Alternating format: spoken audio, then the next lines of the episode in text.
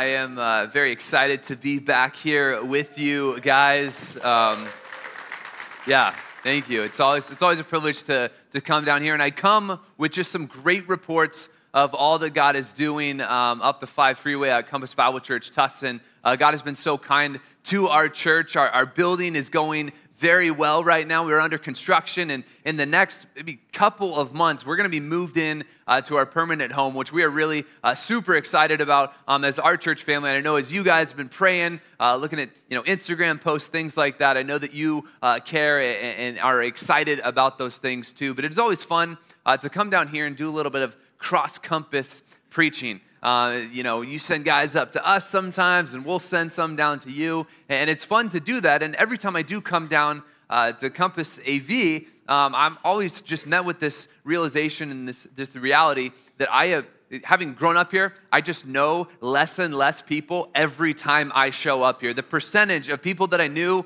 when I used to come here and the percentage of people in this room that I know that I know now are two very different percentages, which I think is a great thing. That's a good thing. That means the church is, is growing, and so many of you maybe don't know me. And so if I was to introduce myself, maybe let you know a little bit more about me, one of the things that I might mention um, is that I'm not a pet person at all. I'm not a pet person, I never have been. Um, I don't plan to ever be. Um, I don't really care for dogs. I don't really care for cats. I'm not a dog or a cat person. Um, but if you invite me over to your house and uh, you, you, you know, got a dog or something like that, I will be cordial with your pets. I will act like I like them. I'll address them by their first name. I'll even pet them if you really want me to. But frankly, I don't really care that much um, about pets. And people are always so offended by that. And maybe I've just offended you in the first 30 seconds of the sermon and you've checked out. Um, sorry about that. Um, but, you know, people always tell me, like, oh man, but you, you just have never found the right dog. Or maybe, you know what, maybe you're one of those cat people. You might love cats. If you just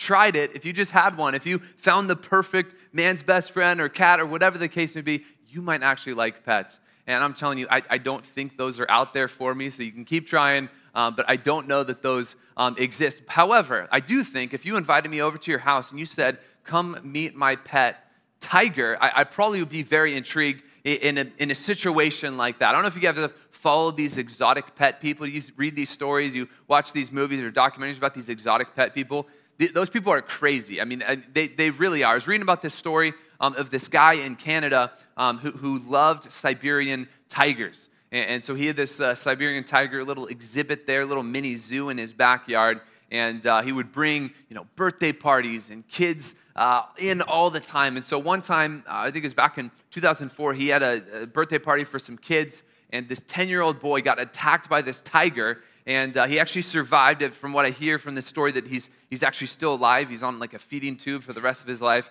Um, but this caused some controversy in, uh, in Canada. And so it went all the way uh, into the government. They started to, after the story broke, they started to crack down on the exotic pet laws. And uh, so what they did is they instituted this law that said it is now illegal in Canada to have exotic pets.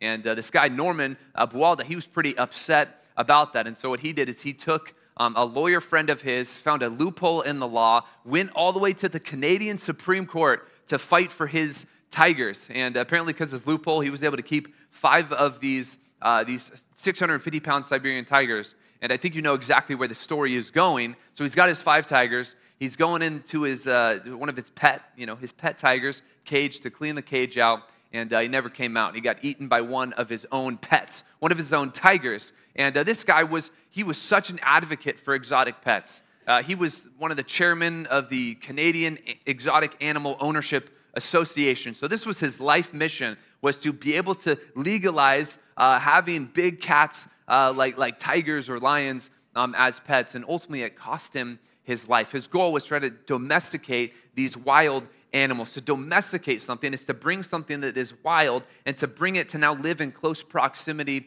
uh, with human beings. When you do that with something like a dog, it's okay, the dangers are pretty low. When you do that with an animal like a 650 pound tiger, the danger goes that much higher. And uh, my fear is that in good churches like ours, there is a domestication that can take place if we're not very careful about it. And ultimately, the domestication that can take place in good churches like ours are much more dangerous than a, than a tiger, a 650 pound Siberian tiger. But I think oftentimes in churches like ours, there can be a temptation to domesticate God. And not necessarily what I'm talking about from the pulpit here or from the theology classrooms over in Compass Bible Institute, but a domestication of God where we view God as less than he really is. And that shows up in the way that we live, that shows up in the way that we think, in the way that we talk. That could be a very dangerous thing when we domesticate uh, some, someone as powerful as God. We need to make sure that we avoid that. Uh, let me be clear like, domestication of God is not taking place uh, from a pulpit like this or from the CBI classrooms, but it takes place after. It takes place after you hear a good theology lesson, a good maybe lecture in a classroom about, uh, about who God is but then go home and, and live like those truths are not really true. What are you taking with the good theology that you hear on a Sunday morning? What are you taking uh, with the good theology that you learn in a Compass Bible Institute classroom? Is it just head knowledge? Is it just good things to fill your brain with of this is who God is and I know more maybe than the person sitting next to me? Or does it actually take place? Does it actually um, uh, result in life change and, and application, that good theology, what are you actually doing with it? Does it affect your marriage? Does it affect your relationships? Does it affect your heart for the lost? Good theology should result in life application. Maybe you've heard the phrase good theology should result in doxology. The idea of doxology is the idea of worship. We, as, as, as image bearers of God, are created to worship God. And so, therefore, when we know more about God, when we have good theology and we understand who He is, it should show up in our life. So if you believe that God is holy, you will live like God is holy. You will live a holy life. If you believe God is love, then you will love your neighbor. If you believe God is sovereign, then you won't be fearful and, and riddled with anxiety. If you believe these things about God, it should show up in our lives. And there's a temptation in churches like ours, good churches, to hear good theology like ours, to just walk away unchanged to live like these truths are not actually true, to just go to church, to go to your home fellowship group, to show up to CBI, and to just disengage even your mind from the truths that you're learning to what you're doing in your everyday life and mindlessly start going through the motions where church is just another box to check. God is just another idea and conversation that I have, but ultimately not the one that I worship. And so uh, today, this morning, I'd like for us to turn to Ecclesiastes chapter 5, which I believe will be very helpful for us to make sure that we are not going through the motions, to make sure that we're not viewing God as any less than He has revealed Himself in His Word. Ecclesiastes chapter 5, verses 1 to 7 will be our text this morning as we make sure that we treat God as God. We properly understand who He is, and then we go out and properly obey Him and fear Him as a result. If you're here, I hope that you want to have a higher view of God, and I hope that you want to put His word into practice. And so I believe that Ecclesiastes 5 will help us in that endeavor. Ecclesiastes chapter 5. Let's read starting in verse 1 down to verse 7. Ecclesiastes chapter 5, verse 1. Let's read it together. The preacher says this Guard your steps when you go to the house of God, to draw near to listen is better than to offer the sacrifice of fools, for they do not know that they are doing evil. Be not rash with your mouth, nor let your heart be hasty to utter a word before God, for God is in heaven and you are on earth. Therefore, let your words be few. For a dream comes with much business, and a fool's voice with many words. For when you vow a vow to God, do not delay in paying it. For he has no pleasure in fools, but you should pay what you vow. It is better that you should not vow than that you should vow and not pay. Let not your mouth lead you into sin, and do not say before the messenger that it was a mistake. For why should God be angry at your voice and destroy the work of your hands? For when dreams increase and words grow many, there is vanity, but God is the one whom you must fear. If you know anything about the book of Ecclesiastes, you know it is a search for meaning. He's really trying to answer this question. The, the preacher, the author of the, uh, of the book of Ecclesiastes, is trying to answer the question what is the meaning of life? What is the purpose of life? What am I living for? And so, all throughout the first few chapters, and we see it later on in the book as well, you see this concept. If you know anything about the book of Ecclesiastes, you probably know the word vanity. You probably have some understanding of what that means. Vanity is this idea of breath, this idea of a vapor, this idea of worthlessness, meaninglessness. And so he's been trying to find a search for meaning in this life. And really, his thesis is that without God, there's no meaning in life at all. He says, all is vanity. He starts off in Ecclesiastes 1, verse 2. He says, Vanity of vanities, all is vanity. Ultimately, without God, life is meaningless. However, Ecclesiastes chapter 5, he does a little sidebar here and he says, But when you add God into the equation, that's where there is meaning. The vanity is, is wiped away, and now there's meaningfulness in what life is all about. And so I love chapter 5. It really reintroduces God into the equation and says that there is meaningfulness in life.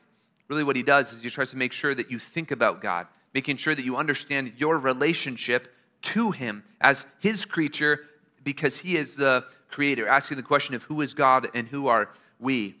And the answer that I, te- uh, that I believe our text communicates with us this morning is that we ought to have a proper relationship to that God. Not treating him as a just a peer, as a buddy, as a friend, but treating him as the holy, sovereign, powerful God of the universe, treating him with that high view. And what he does here is he corrects this person that's just kind of going through the motions, that's just treating God as a buddy, treating God as a friend, treating God as less than he truly, really is. And it'd be good for us this morning to make sure that we look into our lives to make sure that that's not going on in our lives as well. So I'd love for you guys to write it down this way for point number one. Inspect your life for a low view of God. Inspect your life for a low view of God. That's really what this text is all about. To make sure that you do not have a low view of God, to make sure that you properly understand who He is and you live your life as though God is God. It is the captain of your life, the Lord of your life, if you will. In our culture today, relationship to God is, is, is a very lax relationship. People, it's just, he's the man upstairs, he's my buddy, he, he's just a spiritual therapist to me. He, he, he's just God. He's just a piece of the pie of my life. Where this text says, no, no, no, he's not. He is the God of the universe. Confronts this low view of him. We'll get to the solution later of how, how do we make sure that we have a high view of God. He starts off in verse 1 to talk about the solution. He ends verse 7 with the solution. But the middle of this text, the second half of verse 1 all the way down to the first half of verse 7 really explains to us what it looks like to have this going through the motions type of Christianity, this low view of God, this lax view of God. What does it look like? He's got some symptoms to introspectively look into our lives to make sure we're not doing it. Look back at verse 1 here with me. He starts off, we'll get to it later, but guard your steps when you go to the house of God. And he says this He says, To draw near to listen is better than to offer the sacrifice of fools, for they do not know that they are doing evil. This sacrifice of fools is someone that is just going through the motions, someone that is doing good Christian things, but is actually not approaching God, not viewing God the way that they ought to. They're mindlessly going through these religious routines. And that would be good for us this morning to make sure that we look in the mirror and make sure we're not doing that thing. So I'd love for you to write it down this way for subpoint A we're looking for this low view of God, subpoint A is look for mindless religious routines, mindless religious routines. This guy is offering a sacrifice, it says. If you know your Old Testament, are sacrifices a good thing or a bad thing? They're a good thing, right? You read the book of Leviticus, we've got all these prescriptions for this type of sacrifice and this type of sacrifice and this type of sacrifice. Sacrifices are a good thing in the Old Testament. And so this guy was in one sense, doing something good, but look what it calls him. It says he's offering a sacrifice of fools. Why? Because he, he does not know what he is doing is evil.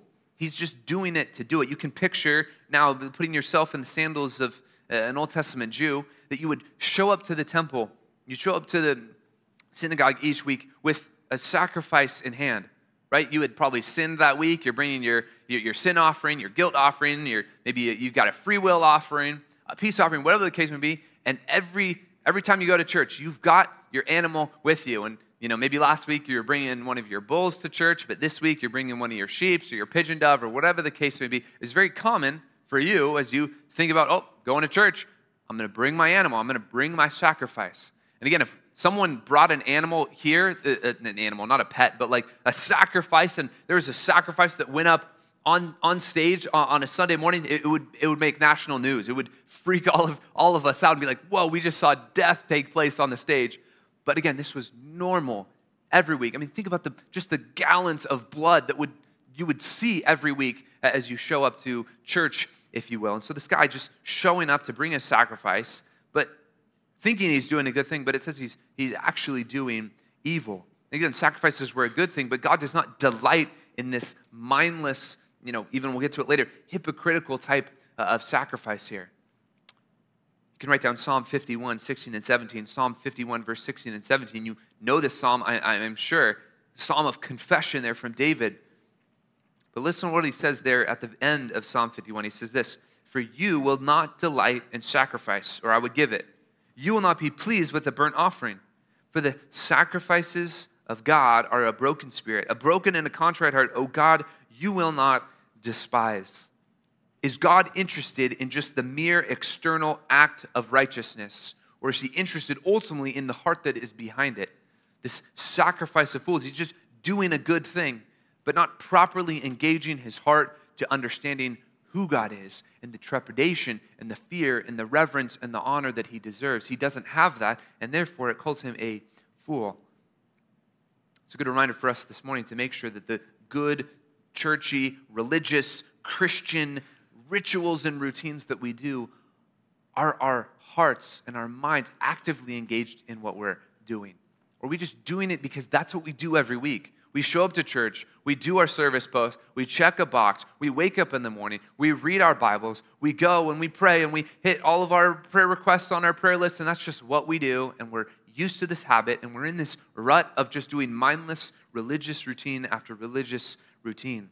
If you treat church like maybe some of you treat your job just a clock in and a clock out, and I just did my due diligence and I'm good and I can go off and do whatever I want for the rest of the week, it says here that that is a big deal. You don't understand truly who God is, the God that you're serving, and that's, that's a big deal. Does that mean that doing those good, churchy, religious habits that you have, or is that a bad thing? No, that's not a bad thing. It's good that those things are a habit. But if your mind is disengaged, it's not good. Another one you can write down is Joel 2. Joel 2, 12 and 13.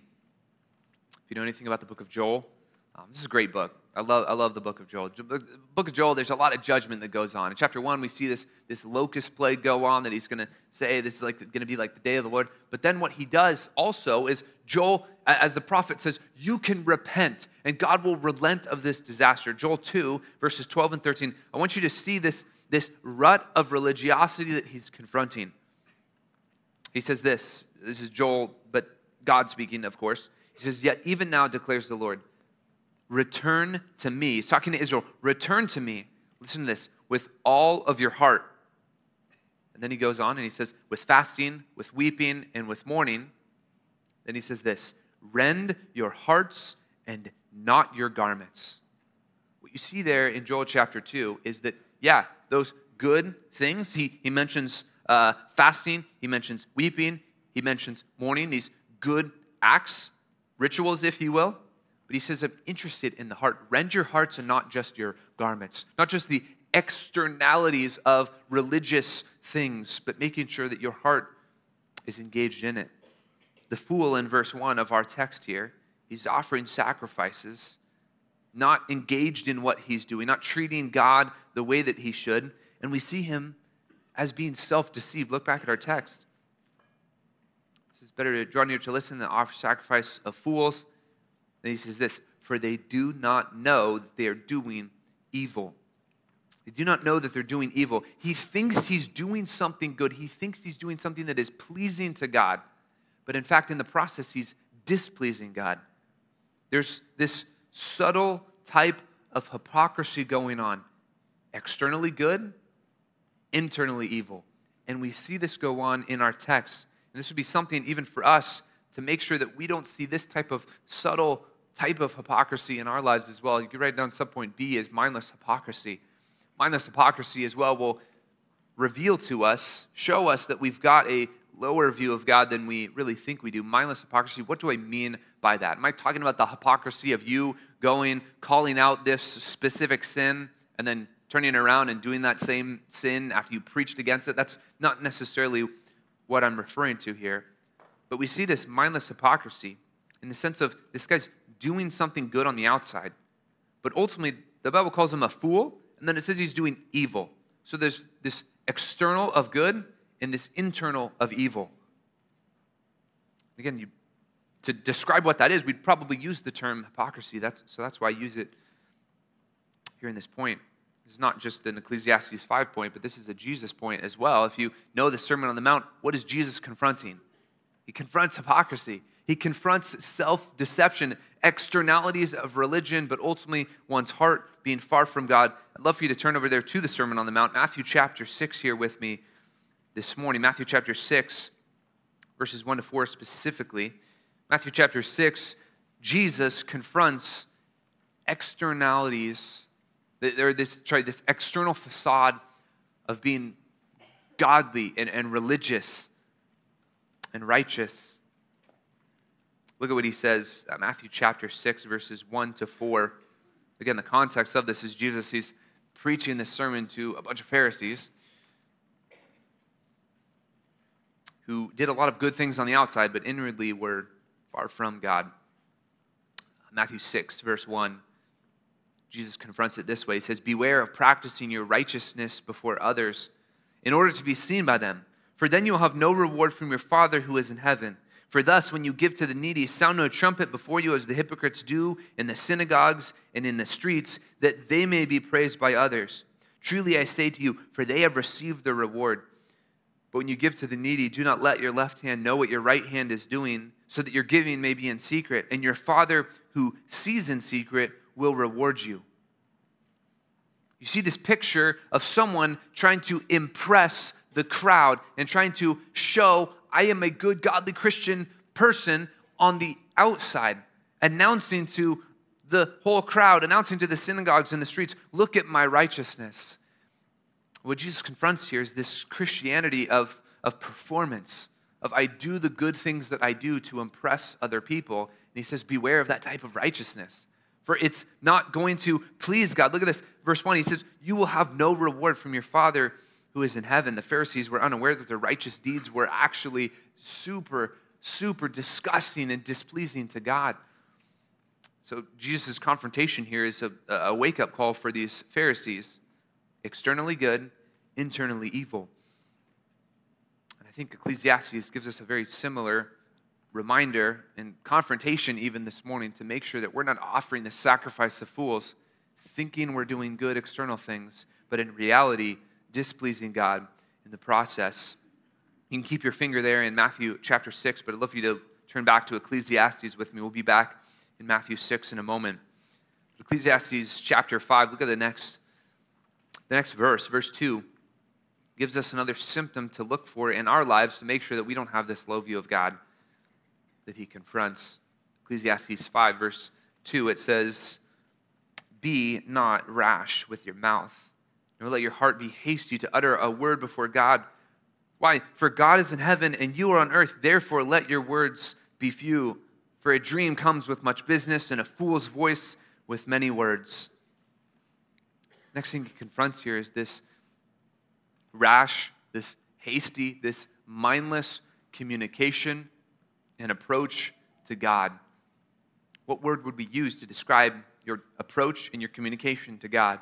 You'd probably use the word prayer. Prayer. You write that down for subpoint C. Expecting our lives for a low view of God, looking for mindless prayer as well.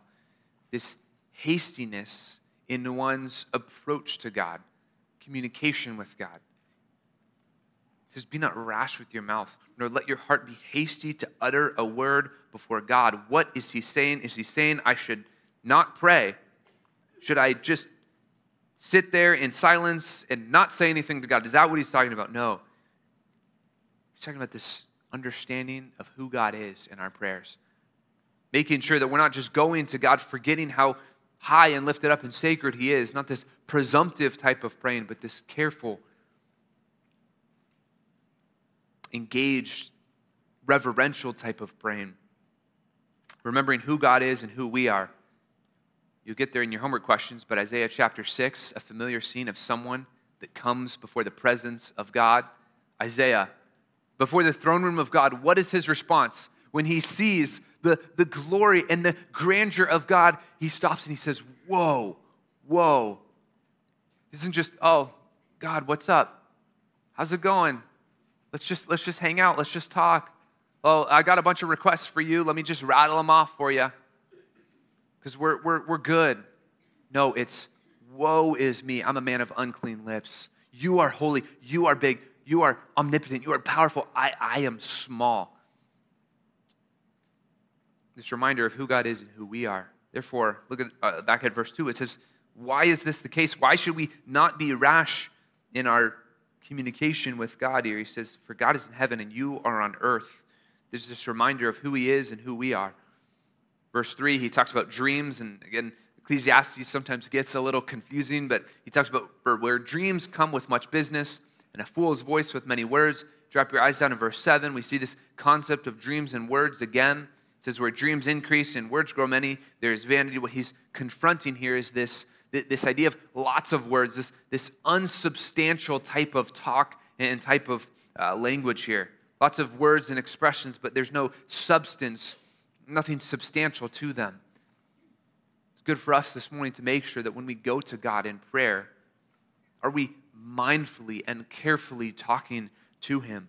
It's so easy for us that, you know, we're around church and church people and church prayer meetings and group prayers oftentimes that we can get so comfortable with God and with these words and these phrases that when you start praying, you're just tossing up phrases that you don't even really understand what you're saying you know, been in group prayers where you're sitting next to someone, you're trying to impress them, and so you start throwing out bigger words than you normally would because you want them to think you're spiritual or, or godly or whatever the case may be. In your own prayer time, you just just start rattling off a bunch of prayer requests over and over again, and you start saying things that maybe you don't understand what you're saying. And so God is not interested in just mindless phrasing and, and just more words and longer time just for the sake of longer time. He confronts that back in Matthew chapter 6. I told you to keep your finger there. If you flip over there, again, Jesus confronts this same type of mindless prayer as well. Matthew chapter 6, look at verse 5 here with me. Confronting this Christianese in our prayer, tossing up words and phrases that we don't truly mean.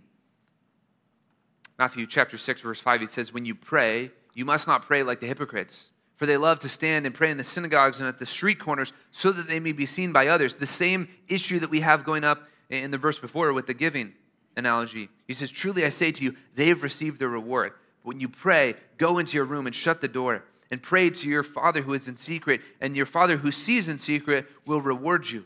And when you pray, listen to this do not heap up empty phrases as the Gentiles do for they think they'll be heard for their many words. Do not be like them, for your Father knows what you need before you ask Him. Pray then like this. And he goes into the Lord's Prayer. And where does he start the Lord's Prayer? Give us this day our daily bread, God. No, look at verse 9. Pray then like this. Where does he start? Our Father in heaven, hallowed be your name. God, you are God. I am not. I'm not going to be hasty to just get into my prayer request. I'm not just going to be hasty to utter a word before God, to quote our text in Ecclesiastes 5, but making sure that we truly pause, stop, and reflect on the grandeur and the glory and the gravitas of the God that we're approaching. Just like Isaiah. As he is in that throne room, there's no uh, misunderstanding of who God is. He understands who he is and who God is. And therefore, we ought to as well. Are you actively engaged in your prayer life? Are you just beelining into your prayer requests? Stopping to pause to say this right here, what Jesus prescribes Our Father in heaven, hallowed be your name. I'm going to stop and recognize who you are.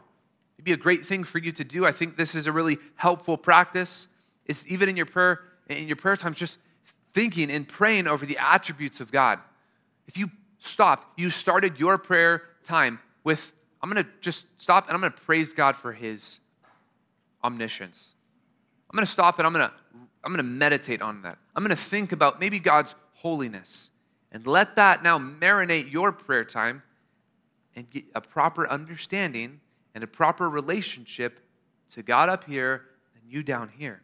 Again, to quote our text, for God is in heaven and you are on earth, there's that reminder of who he is and who we are. You look back at our text, he gives one last symptom of someone that has a low view of God.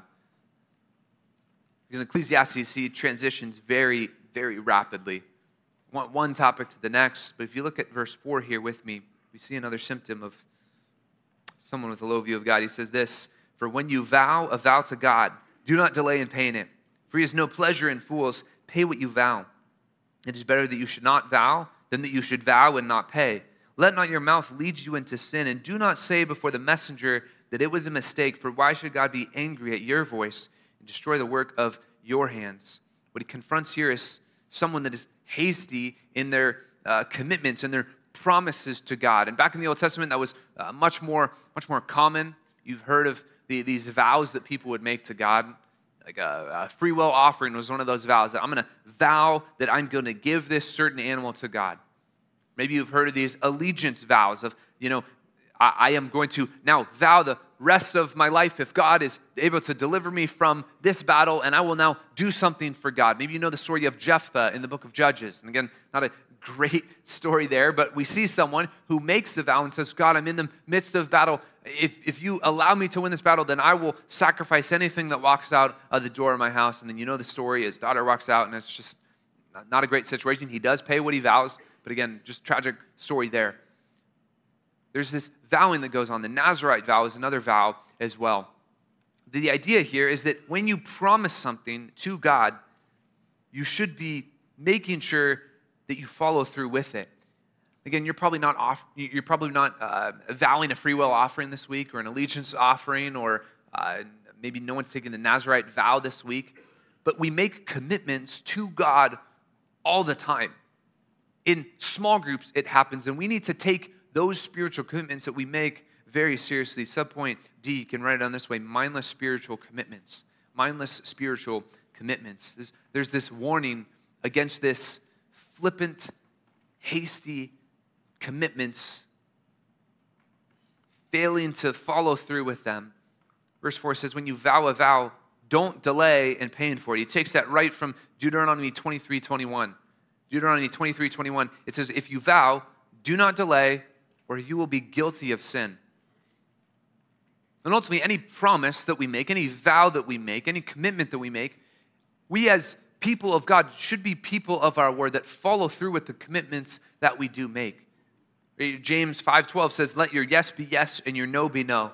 Another one, Psalm 15, verse 4 says that we ought to be people that swear to our own hurt. That when we say something, we follow through in doing it.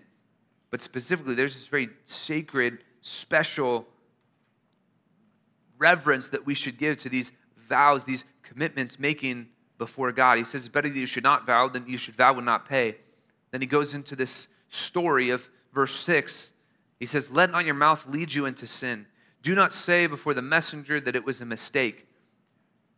It would you'd make a promise, one of those free will offerings maybe, and you say, I am going to, uh, I'm going to vow my, my best unblemished sheep. And I'm going to, I'm going to have this sheep and I'm going to sacrifice it. And the messenger would show up to your house and say, All right, here to collect your, your sheep that you promised. You said it was going to be unblemished. You said it was going to be this big and this old and everything like that. Where's your commitment? And it says that don't be this person that when the messenger shows up, you just say, Oh, no, no, no, it was a mistake. I, I didn't mean sheep. I actually meant, I meant turtle dove, actually. That's a lot cheaper. Or actually, no, no, no. Me, I, that wasn't me. That was my neighbor. I, I didn't make that commitment. And there's this breaking of a promise, this breaking of a vow that goes on. And he says, you got to be careful with that. Again, because we're not maybe in that setting specifically, we need to take very seriously our vows that we make before God in the sense of these commitments. They show up in times like small groups when I say, man, I am going to, I, am done uh, forgetting to read my Bible every day, and, and, and I'm, I'm going to commit that this is going to be some this year. This year is going to be my DBR year, and I'm actually going to do it. You make these commitments and then don't follow through with them. These commitments before God, how seriously are you taking them? These goals, maybe that you're setting in a small group setting before God, do you really mean them? Or these hasty commitments that, ah, I'm just going to delay in paying it or I'm not going to pay it at all? these four symptoms are really helpful for us to look into our lives to make sure that we're not mindlessly going through the motions. We're not just hearing good sermons on Sunday morning. We're taking classes across the street. We're reading theological books. You're reading your Bible every day, and you're filling your mind with knowledge, but then mindlessly going through the motions. He confronts what that, or he, he, he shows you if that is truly you with these four symptoms here in Ecclesiastes chapter 5. But if you are someone that has Google and you, you know, you, you have a sickness or you start to feel something or you have a rash, you know, all of the self proclaimed doctors in the room, you go on WebMD, you go on Mayo Clinic, you type in your rash or your dizziness or whatever on Google, and you go and you have now diagnosed yourself with this like fatal disease after going on WebMD. Everyone has been there, a bunch of hypochondriacs, you know, in the room. And so you look at all these symptoms and you're like, boom, boom, boom, boom, boom. Uh oh, that's me. Like this, I've got this terrible, terrible disease. Every time you read the symptoms, before closing the browser, what do you do? You scroll down to the bottom where it says treatments, right? You scroll down to the treatments and you look, is this just an ibuprofen situation or is this like a like a life-altering surgery situation? You always go straight from the symptoms to the treatments. That's exactly where Ecclesiastes 5 goes, where he sandwiches these treatments at the top of the page and at the bottom of the page, and he puts the symptoms in the middle. So let's look back at the treatments. If you go look your eyes back the top of this passage to verse 1, he's got our symptom, or our, rather our treatment at the top. It's the reverse of WebMD. Ecclesiastes chapter 5, verse 1, he says this, says the treatment. He says, guard your steps when you go to the house of God. Guard your steps when you go to the house of God. And he says this to draw near to listen is better than to offer the sacrifice to fools. Drop your eyes down to verse 7. The very end, the punchline, the thesis of this, he says, God is the one you must fear. The solution, the treatment that the preacher of Ecclesiastes provides for us is to say, you should view God highly. Write it down that way for point number two. Cultivate a high view of God. Cultivate a high view of God. If you see any, all, all, all four, one of four, any mix of these symptoms, point number two, cultivate a high view of God instead. The treatment is to view God the way that He truly is. Ultimately, good theology is the solution, is the treatment that He gives. A high view of God. And if that doesn't sound familiar to you, then maybe you can flip over your bulletin to the opposite side and you look at those eight distinctives. And number three on the eight distinctives of Compass Bible Church is this that we seek to maintain a high view of God. We seek to maintain a high view of God. And I know that is true in this pulpit. I know that is true in the sub ministries that you're part of. I know that is true in all the teaching that goes on here at this campus. And I know it's true of the teaching that goes on at Compass Bible Church Tustin and Huntington Beach and Treasure Valley and Hill Country in North Texas, that we seek to maintain a high view of God. But how is that showing up in our everyday lives? I don't know if you've been on the website recently, onto the eight distinctives page, but every one of the eight distinctives has an explanation, has a description. I want to read the description for you on the website distinctive number three, we seek to maintain a high view of God. This is what it says it says, In a day when many have attempted to reduce God to be their spiritual therapist, it is important for us to remember that God, our Creator, is the highly exalted, transcendent King of all things. And we cannot afford to think of God as less than He really is, and we dare not respond to Him as merely our comfortable friend and fail to worship Him as our sovereign Lord. That is true from the ministries that go on here at Compass Bible Church. But it's good for us this morning to ask ourselves the question is that true in our lives, our individual lives? Is that true in your family life? Is that true in your marriage? That you seek to maintain that high view of God and it shows up in the way that you talk, in the way that you live? Again, point number one is these symptoms that really expose that your theology is not as high as maybe you would like to think that it is. Point number two says the solution of that is to elevate that theology of God even higher and to then go live that out in real life. Again, Christianity is not just a behavioral improvement. I hope you don't think that. It's just you come to church, you get some self help, and You know, I know how to be a better husband now. I know how to, you know, uh, be a better uh, worker, employee at my job, or be a better mom, or be a better dad. Christianity is not just behavioral improvement so that you're just a better person. Christianity is saying, I understand who God is, who I am, and now my job is to worship Him, to be, a, as Romans 12 says, a living sacrifice to Him. My life is now devoted to His worship. I said to cultivate a high view of God. Cultivate is this idea of you're working for it. It is something that you're actively engaged in doing more and more. If you settle for the view of God that you have, it will atrophy away if you're not actively uh, uh, uh, equipping and, actively cultivating a higher and higher view of. If you've ever broken an arm or a leg or something like that, you got one arm in a cast and one arm that you're actively, you know, doing all of life with, and you're using one arm and you're keeping it strong, and then you've got another arm in a cast for X number of weeks, and you take that cast off after it, it, you know your bone is better, you know, it's healed or whatever. You look at your two arms, you've got one big arm and one small arm, one atrophied and one mature. The one that is mature is mature only because you've been using it all the time. The one that is atrophied is immature and small because you haven't been using it. So you're either seeking and disciplining this view of God in your life or it's atrophying away. So, what should we do to elevate this view? Well, verse 1 gives us a very clear call, a very clear command for our lives. He says, Guard your steps when you go to the house of God, being very cautious as you enter the temple, in this case, this holy place where God was. And you're not showing up to the temple every week, but you are showing up to church where God talks in the New Testament about the church being God's house. And so, therefore, the reverence that you show up to church with should really be a priority of your life. Sub point A, you can write it down this way. You need to treat God's house with reverence. Treat God's house with reverence. To guard your steps when you enter God's house, recognizing your relationship to Him. Moses has that when he shows up in the presence of God in Exodus uh, chapter 3 at the burning bush. What's immediately what he's supposed what is he supposed to do? He's supposed to take his shoes off because where he's standing is holy ground. The church is God's house. It is special to God. It should be special to us. 1 Timothy 3 uh, 15. 1 Timothy 3 15, Paul writing to Timothy, he says, If I delay, you may know, because of this letter, you may now know how you ought to behave in the household of God, the church of the living God, which is a pillar and a buttress of the truth. What type of special reverential respect do you treat God's house with? You can meet for church in a business park, but how much reverence do you treat this place with? I'm not talking about necessarily picking up trash on your way out, making sure you throw your communion cup away so the ushers don't have to do it. That's not what I'm talking about. But do you treat God's house with reverence because I'm entering God's house?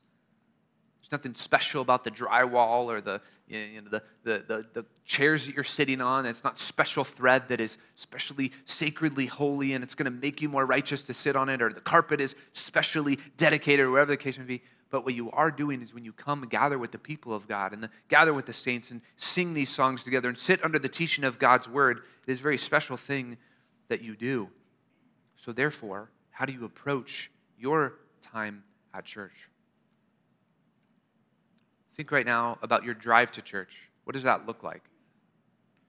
For some of you, it looks like stressed, running late, yelling at your kids on your drive to church, upset at your spouse because they made you late, and you walk into this room right here with your heart pumping and you're upset and you're stressed and you've got unconfessed sin in your life. Ecclesiastes 5 says, Guard your steps as you enter the house of God being very careful in my preparation as I even drive to church, as I pull into the parking lot, preparing my heart, readying my heart to hear from God's word, to correct my low view of Him and to give me a high view of Him, a mindfulness now at church. Not a mindlessness that we saw in point number one, but a mindfulness as we listen to God. Look at where He goes next. He says to draw near to listen is better than to offer the sacrifice of fools. To draw near to listen. One of the reasons that you come even to church on Sunday morning is to listen to God in a very real way. We ought to listen to God very reverentially as well. Subpoint B can write down this way listen to God reverentially. Listen to God reverentially. To draw near to listen. To draw near to listen is better than to offer the sacrifice of fools. The drawing near is this idea of this anticipation, this, pre- this is prepared walking into the way that you listen, it really matters. You can write down um, James 1, uh, 22 through 25. James 1, 22 through 25. The famous passage about the hearer and the doer. The one who hears God's word, looks at it like a mirror, and then walks away, forgets what he was once like, and goes and he lives like the rest of the world. But then there's the guy that looks into the perfect law, the law of liberty, and it says, being, perseveres, being no hearer who forgets, but a doer who acts. It says he will be blessed in his doing listening well should result in active obedience as well. How well do you listen to sermons at church? How well do you listen to God's word as you open it up? As you start your day off with God's word, how well are you listening?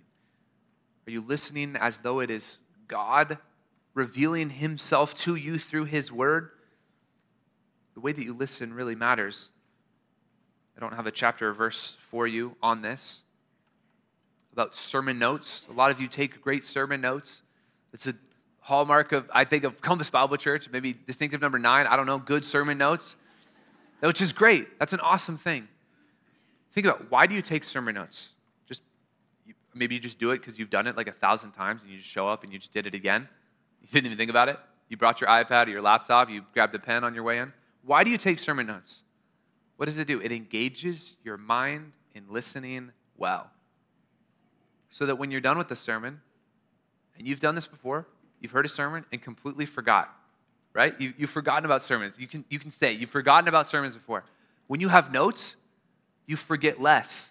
You have something to go back to. You have something to refresh your memory on Wednesday morning when you, are going to go to your small group Wednesday night. You're like, I, I, forgot even what the sermon was. You bring your notes back up. You say, oh, wow, I, I listened well on, on Sunday morning, and now I can refresh myself because I engaged my mind while I listened it's helping me remember so I can refer back to it later. Coming with attentiveness and preparation, even into the times that you listen to God through His Word. Really, the kicker of this text is, like I said in verse 7, so he wraps it all up into this one idea of the fear of God. Look back at verse 7. It says, he, after all of this, this person that's mindlessly going through the motions, he says, But God is the one you must fear. If God is God and we are not, we should treat him with that sense of fear and as a result, obedience of him. Subpoint C reverentially fear and obey God. Reverentially fear and obey God. To fear God, to have this sense, this awe of his authority, resulting in this reverential submission to him, to his command, to his will in your life. Ecclesiastes 12 verse 13 and 14, the end of the book. He says this For the end of the matter, all has been heard. Fear God, keep his commandments. This is the whole duty of man. For God will bring every deed into judgment with every secret thing, whether good or evil. One of the scariest verses in the Bible, right there. Our response to God is fear and obedience. And it says, For that is the whole duty of man. The whole duty of man. Why? Because God's going to bring every deed into judgment. If you sense God's authority, then that will affect the way that you serve. Did you sign up to serve at Camp Compass this week? That's great. If this is the view that you have of God, how well and excited and ambitious are you going to serve this week at Camp Compass? Are you just going to come in and check the box like you always do? No, God is God. I get to serve Him in a very real way. I cannot wait to do that when you're in temptation this week and this is the God that you think about, this is the God with whom you displease with your sin, and you think, He is God, He is in control, He is the authority. Wow, that makes this temptation look a lot less attractive. This sin looks a lot less enticing because I know this is the God with whom I'm displeasing if I agree to this sin here. We need to truly view God the way that He has revealed Himself in His Word and therefore now going out and living accordingly. If you're on social media, I'm sure you've seen this trend before. It's not a trend that I think is going away anytime soon. A lot of social media trends have a shelf life of two weeks.